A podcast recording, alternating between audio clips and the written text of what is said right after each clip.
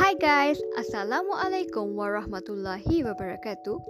Welcome to Bicara di Bawah Bintang 2.0, a podcast brought by Welfare Secretariat of Economics Management and Science Society. I am Soha Tahir, your host for this channel. Enjoy and happy listening. Welcome back to Bicara di Bawah Bintang 2.0, episode 3. Tonight, we will discuss an interesting topic that is a journey of a reverter seeking her creator. For your information, a reverter or, or a mu'allaf is an individual who converted from a non-Muslim religion to Islam. The example of the individual is our speaker for tonight's podcast. A little bit background of the speaker. The speaker has taken a Bachelor of Degree in Business Information System in University Technology Petronas and studied Masters in Sociology and Anthropology in IIUM. But sadly, she didn't have the chance to complete the Masters because of some personal reasons. Before becoming a Muslim, she didn't really believe in any religion, but somehow attracted to Islam afterwards. I'm sure many people want to know the reasons behind it. So without further ado, let's call it for our honor, honorable speaker. Assalamualaikum, sister. Waalaikumsalam warahmatullahi wabarakatuh. Thank you for having me. How are me. you? No, it's actually an honor to have you. Alhamdulillah. So how are you? Alhamdulillah, I'm I'm good. Like I'm honored and like humbled to like be part of this um podcast. Yeah. Okay. Okay, so actually, sister, first and foremost, thank you so much for agreeing to be with us for this podcast. It is such an honor that you have agreed to share your story about becoming a Muslim for tonight's session. So, sister, firstly, why don't you tell us the whole journey of you becoming a Muslim? Like, what persuades you to become a Muslim and when specifically that happened? Okay. Um. So basically, like I became a Muslim in the year um when I was uh, still doing my degree. So Mhm. the I think like first and foremost like um I have interest in Islam since I was like form four or form five when I was in uh like six uh, 16 or 17 years old Mhm. and then like uh I started to have um more interest when I entered university because like there's there is where like there is more freedom to search about Islam uh, and then like one day I just feel curious about the Quran because like you know like because I have been living in the Malay community since I was a child and I Mhm. uh, I've been mixed with um like I have I have Malay friends. The majority of my friends are Malay friends because I've been to the uh, national school, Okay, like primary secondary school, yeah. And then so um what So- I want to say ah? Mm, So you you were seeking the Quran, I guess. yeah, uh about the Quran like because uh like yeah lah, majority of my life like um I have been hearing about the Quran, right? But Right. I don't know what is the content. So I'm Mhm. curious what is the Quran what's the Quran says. And so Mhm. one day I decided to buy the Quran, the translation of the Quran. And so like one day like there I saw a booth that sells Islamic things. And then like I saw they also sell Quran. And then I decided to buy one for myself. So when Mhm. I uh, started to read the Quran, the, tran- the translation, for the first time, I felt kind of angry, like and surprised, you know, because the ayat that I the ayah that I was reading uh sounds like um you know uh if if you do not believe in Allah you will enter hellfire something like that Okay. Mhm. I feel surprised and angry like I feel this is not fair you know because at that time I was a Muslim Mhm. and but after a few days later, like I want to read more. Like I want to know Mhm. more about Quran. Like I feel like this is not the only thing that Quran talks about. So I started to like from the the book, the uh, translation book, I go into online. Like I I type Quran.com and then uh, I started to randomly read uh, the translation there. And the more I read, I find the, the, the ayats that I read are logical and very easily to comprehend.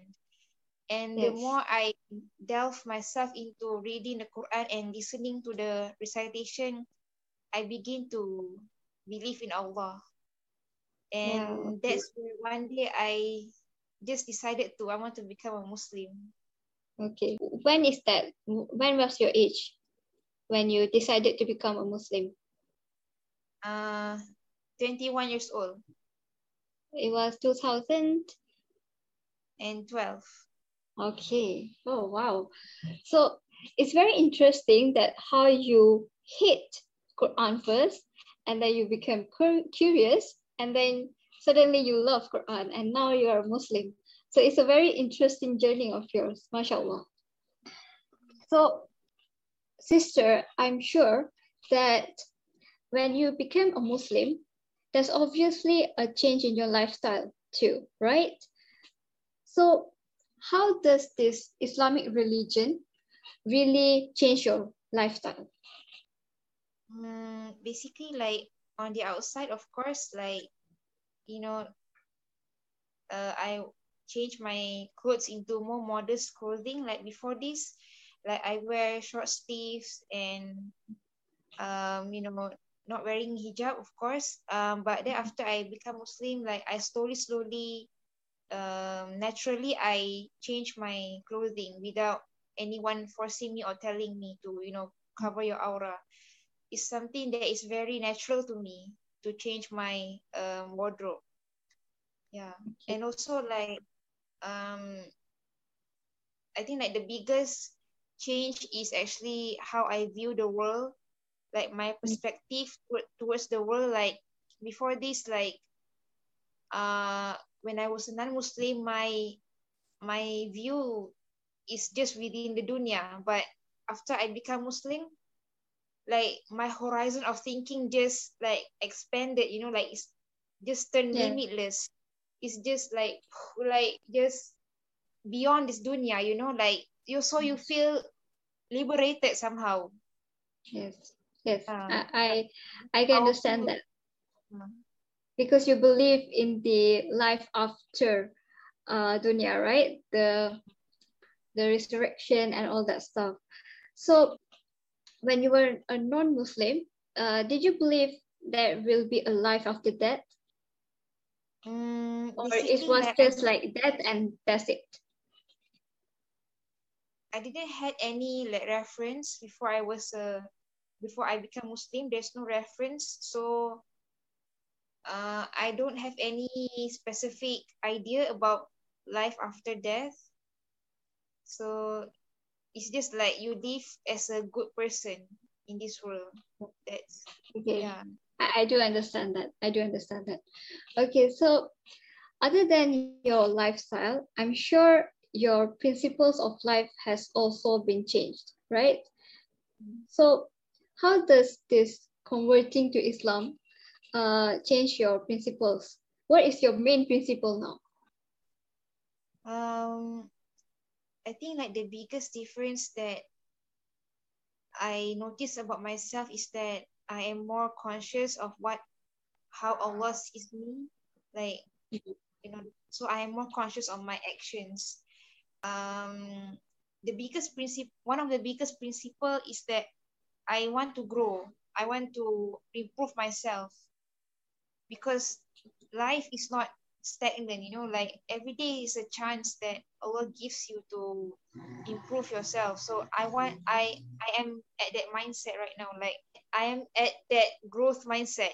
Like if some for example, like if there is an incident that uh, I realized that I had made a mistake and so I try to embrace that mistake instead of denying it. Like I will not, I will try not to say like this is how I am. Uh, yes. I change, you know, like I will try to avoid saying that. Like I will try to like look into myself and oh, this is my mistake. And like sometimes my ego, like you know, will get in the way. But I will try to my best to like fight it. You know, like try to look at this uh mistake that I had did like how Allah wants me to like um improve myself.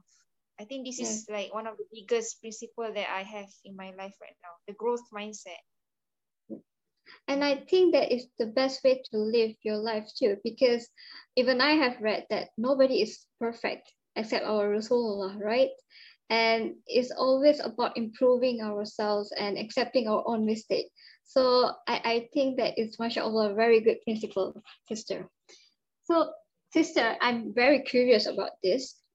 Um, when you are a non-Muslim, obviously there are things that you have done that are prohibited now as you are a Muslim, right? Like you, you have said that you have uh, wear that what short sleeves and many prohibited things that um, that that are prohibited now. So is it hard to leave those prohibited activities after becoming a Muslim? For me, not really, because like when your heart already trusts Allah, mm. like you your your limbs, your your your body starts to like want to are inclining to obey Allah, like naturally. Mm. So I don't I don't find it difficult to like leave the the the, the prohibited things. Maybe like maybe like some uh character like that I of myself that I need to improve. You know, like maybe I used to be like this. I used to talk to people like this, but now I need to change. You know, like maybe in terms of character building, like it takes uh more effort and more time. But in terms of like physical uh physical stuff like food and clothing and all like that just comes naturally like it's not hard basically. Okay. Okay, mashallah. Your, it, yeah, your heart basically like is attached to Allah. You know, you want try your best to like obey him. Yeah. Yeah. Okay, because um I do understand that. And I think um even though this prohibited things is hard to uh, to avoid, but when there is when you believe that Allah is the right one, um, even Allah will help you to become a good Muslim. So Alhamdulillah for that. So uh, sister, since this is the month of Ramadan, um, so uh, can you share with us when was your first ever uh, experience in Ramadan? So basically like I first started to fast like even before I become a Muslim. Oh, because oh, okay, like, so like... I'm like like when I'm already like so inclined to Islam, but I haven't recite my Shahada yet. I just want to try, you know, like I want to like start to obey Allah somehow. Like I want to mm-hmm. like get close to Allah. So when when Ramadan comes, I start to fast like two three days. Okay, yeah, like so I will fast I will wait for the what for the sahur time and I will eat. Okay. I will I will take sahur and then when Maghrib time comes, I eat. So was it difficult? I mean, I'm sure that the first day of Ramadan will be all thirsty during the day. Was it like that? Mm. Actually, no? I can't really. I don't remember that I have any difficulty, but it's like somehow I I like to do it because I mean at that time lah, like now macam a little uh, bit macam sometimes you slack, sometimes you know like but at that time I was so enthusiastic. I'm so passionate, you know, energetic. to mm-hmm. uh, energetic. Uh, so I just okay. want to do it, you know, want to feel close to Allah. Yeah. Okay, so it's Allah, not very difficult. Yeah. As you know, as you surely know, that Ramadan is a very beautiful month for all the Muslims. And people often take this opportunity to make themselves uh, a better individual. So, how are you currently training yourself to become a better Muslim during this beautiful month? In this month of Ramadan, like uh, I just moved in into this uh, new house. This us to be good to our neighbors. So I want to, mm-hmm. you know, be good to my neighbors. And so I just moved in. So what me and a husband, my husband plan is that we want to like give um some small gifts to each our each of our neighbor in our floor. So and it's challenging for me because I have some anxiety issues. Like I'm an anxious person. So like in order mm-hmm. to reach to them and like saying hi for the first time, like it's it's so okay.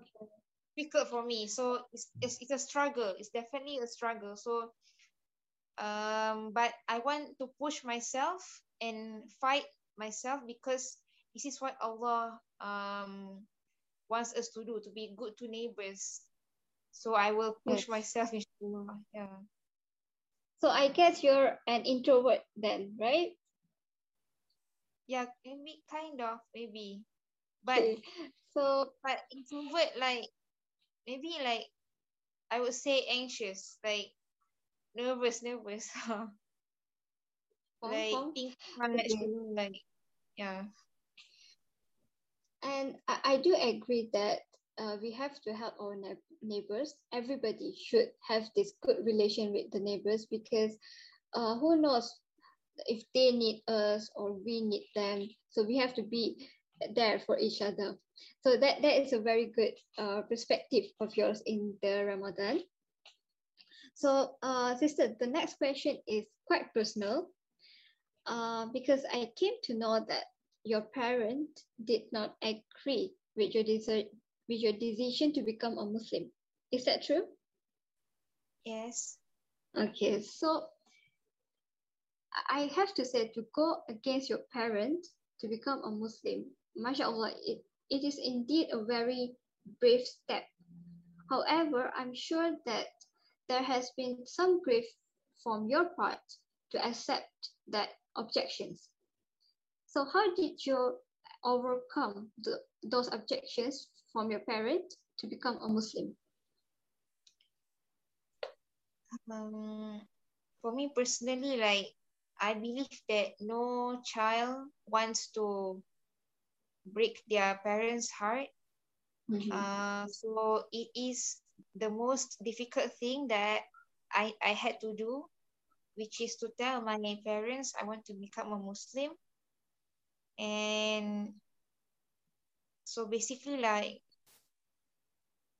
I you know when you already know the truth like you can't deny it you know like your mm-hmm. heart already knows the truth because like we are born in the state of fitra so yes. when you it's like when you embrace islam you return to your to your lord you know believing in your lord like mm-hmm. so that's what i believe that I I returned to Islam. So basically, uh, it, it was difficult, but what I know is that Allah uh, tells us in the Quran that if your parents um, tells you to do shirik, like you you do not obey them, but mm. be kind to them. You know, yes. like always be kind to them. You know, uh, show good akhlak. You know, don't have this mindset that I tell myself, this is something also that I learned that don't have this mindset you want to do dakwah to your parents. Like, no, they are your parents, you know. Like, yes. we, who, which parents like their children to do dakwah to them? Like, no parents like this attitude. That's so true. basically, we should just like be humble, just be kind to them. Mm. Because Allah tells us that, you know, be kind to your parents. So this is what uh, I'm trying to do, inshallah slowly, slowly. Yeah. Okay. So you're still in good relations, right? And you are kind to them, even though you guys have this different belief. but that is um, important that you two are in good relations, right?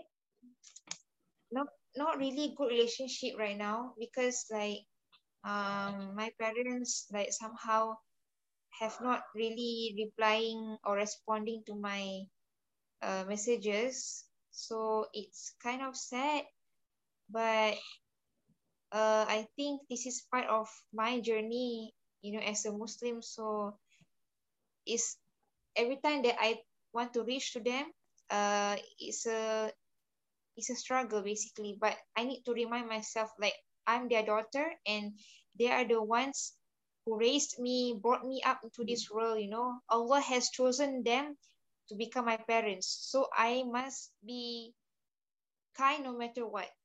This is yes. what i'm trying to do. Yeah. This I, I think sister this is a very uh if this is a kind of test from allah to you and i wish that you will be uh, successful in this test inshallah. Okay so um sister among all the people who are listening to this podcast right now there could also be people who um, who wants to be a muslim and still in the process of seeking the hidayah. So is there any advice that you want to give to those people? So maybe they can seek the hidayah from you. Uh basically this is my personal answer i would not say like the best advice or but it's just i feel like for me personally like i had some friends who uh, supported me when i when they know that i have interest in islam and so i would uh, reach to them uh, mm. when i need to know some information about islam you know and then i would uh, reach out to my and uh, to my friend who is uh, a trusted friend, I would tell her that I feel I want to become a Muslim. Mm. And so she she uh, basically contacted uh, one of our seniors, and then the senior brought me to um, the local um, office, which is near to the masjid. So mm. that is where I recited my shahada. So I mm. feel like um, we can uh, basically first and foremost, I feel we make a lot of dua first because mm-hmm. uh, you know, with a sincere heart, Allah will surely guide you, you know. Yes. And also reach out to trusted people. And also there is also a lot of NGOs out there like um IPSI, uh, mm. founder is Brother Kamarudin, and there is also IDT. The founder is Brother Lim Jooi Soon. So uh, and also there's Hidayah Center and yes. other NGOs that uh, are so willing and so passionate to guide a lot of uh, non-Muslims who wants to know about Islam, you know.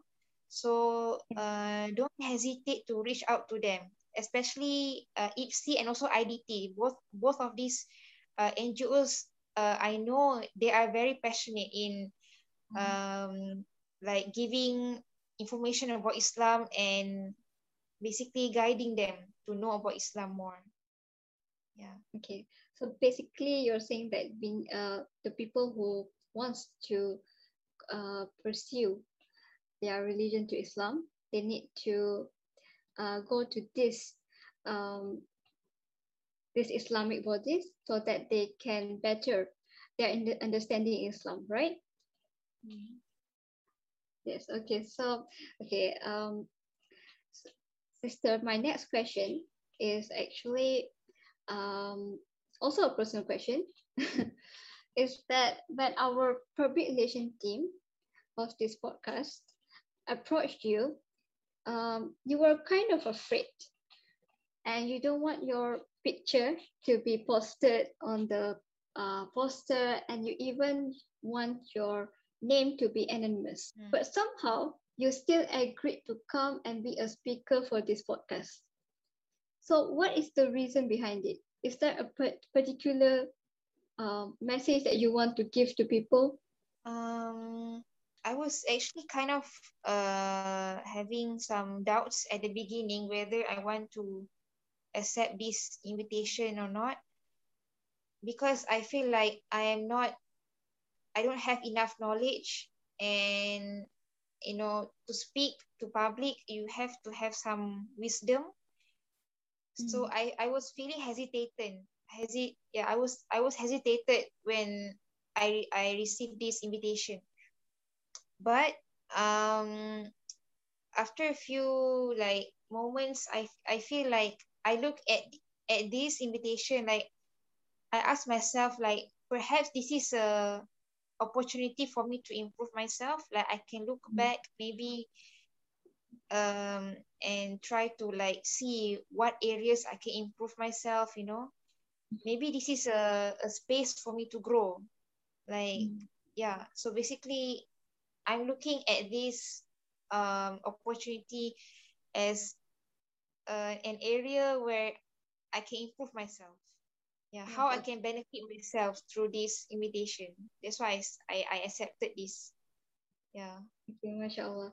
So what uh can you share the benefits that you can that you have uh gained from joining this podcast? Mm, i think like the benefits is after i i finish this interview because like maybe I need to listen back and also maybe I would like uh, do some self reflection like yeah basically this is what I will do. I will do self reflection and improve myself in the in, in a personal level. Okay. Yeah. Okay mashallah okay.